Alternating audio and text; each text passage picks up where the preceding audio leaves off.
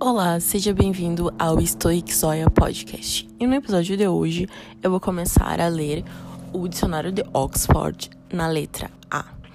Na letra A a gente vai encontrar uma frase em latim, que é a seguinte: Addictu secundum quid ad dictum simpliciter. Ela é uma expressão latina que significa a aserção qualificada para não qualificada. Ela é uma falácia que consiste em excluir uma qualificação necessária. Por exemplo, se é sempre lícito matar na guerra, então é sempre lícito matar.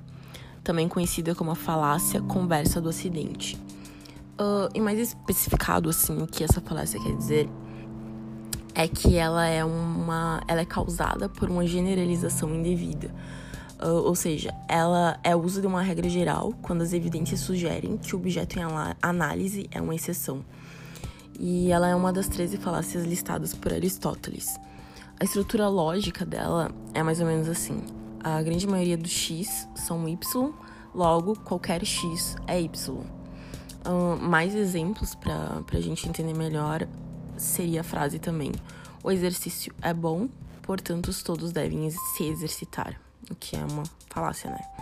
Uh, o seu cálculo só pode estar errado, pois você rodou em matemática três vezes.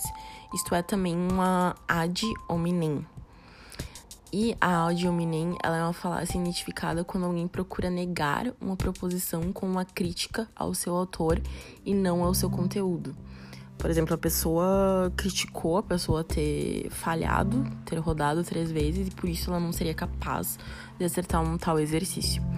E essa falácia do argumentum ad hominem, ela ocorre porque conclui sobre o valor da proposição sem examinar o seu conteúdo.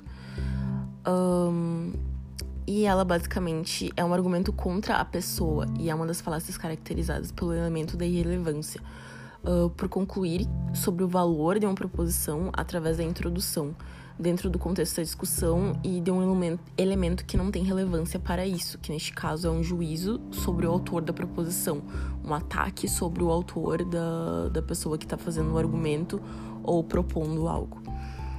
Uh, e pode ser agrupado também entre as falácias que usam o estratagema do desvio da atenção, ao levar o foco da discussão para um elemento externo a ela, uh, que são as considerações pessoais sobre o autor da proposição. E é basicamente isso. Eu acrescentei um complemento para entenderem melhor a primeira falácia em latim. E é isso. Muito obrigada por escutar o podcast Stoic Zoa.